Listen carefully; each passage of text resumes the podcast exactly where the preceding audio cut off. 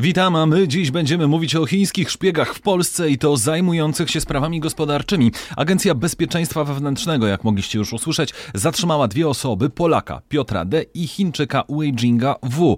Chińczyk to jest bardzo ciekawa postać, używa imienia Stanisław Polskiego, pracuje u nas od 2006 roku, najpierw w chińskim konsulacie, potem w koncernie teleinformatycznym Huawei w Polsce, gdzie ostatnio odpowiadał za sprzedaż chińskich urządzeń dla sektora publicznego. Piotr D. to natomiast były dyrektor Departamentu Bezpieczeństwa Teleinformatycznego w Ministerstwie Spraw Wewnętrznych, potem ważna postać w Agencji Bezpieczeństwa Wewnętrznego, chociażby, jak się sam chwali, organizował systemy łączności służb na wizyty papieża i światowych przywódców. Kim jest pan Piotr D., po co Chińczycy nas, nas szpiegują? O tym rozmawiałem z posłem Platformy Krzysztofem Brejzą, który kiedyś zasiadał w Sejmowej Komisji Służb Specjalnych. Posłuchajmy. No, to jest bardzo wysoki urzędnik szczebla rządowego. W lutym 2006 roku został dyrektorem Departamentu Bezpieczeństwa Teleinformatycznego w Ministerstwie Spraw Wewnętrznych i Administracji. Po przegranych wyborach w PiS yy, pracował jeszcze w MSWiA, ale przeszedł potem do ABW. Odszedł z agencji zarządów Platformy w 2011 roku.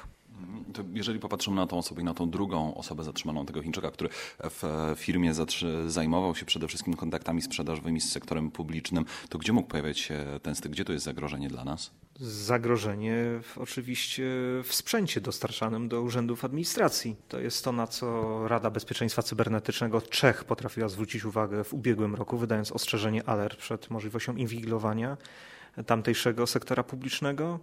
To jest problem rosnących aspiracji Chin i rosnącej roli służb specjalnych Chin w Europie Środkowo-Wschodniej.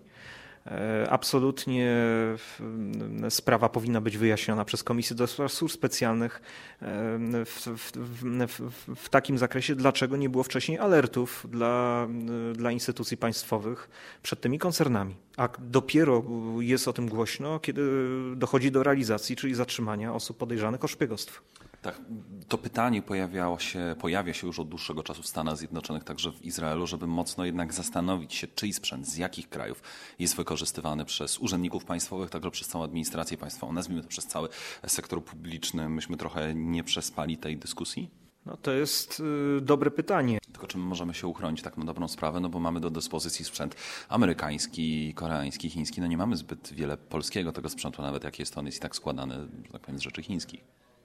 No jest to problem. Nie jesteśmy potentatem, jeśli chodzi o budowę systemów teleinformatycznych. Potentatem oczywiście są Stany Zjednoczone, ewentualnie Izrael i oczywiście Chiny. Dużego pola wyboru nie ma, ale absolutnie musimy zdawać sobie sprawę, że dla bezpieczeństwa państwa jakość i, i szczelność urządzeń, które są, są w, w, w, w sektorze publicznym używane jest kluczowa. To jest zadanie na lata, żeby spróbować sobie pewnie na dziesięciolecia wypracować sobie takie zdolności technologiczne, żeby no, próbować chociaż częściowo uniezależnić przynajmniej, przynajmniej do tej najbardziej wrażliwej infrastruktury?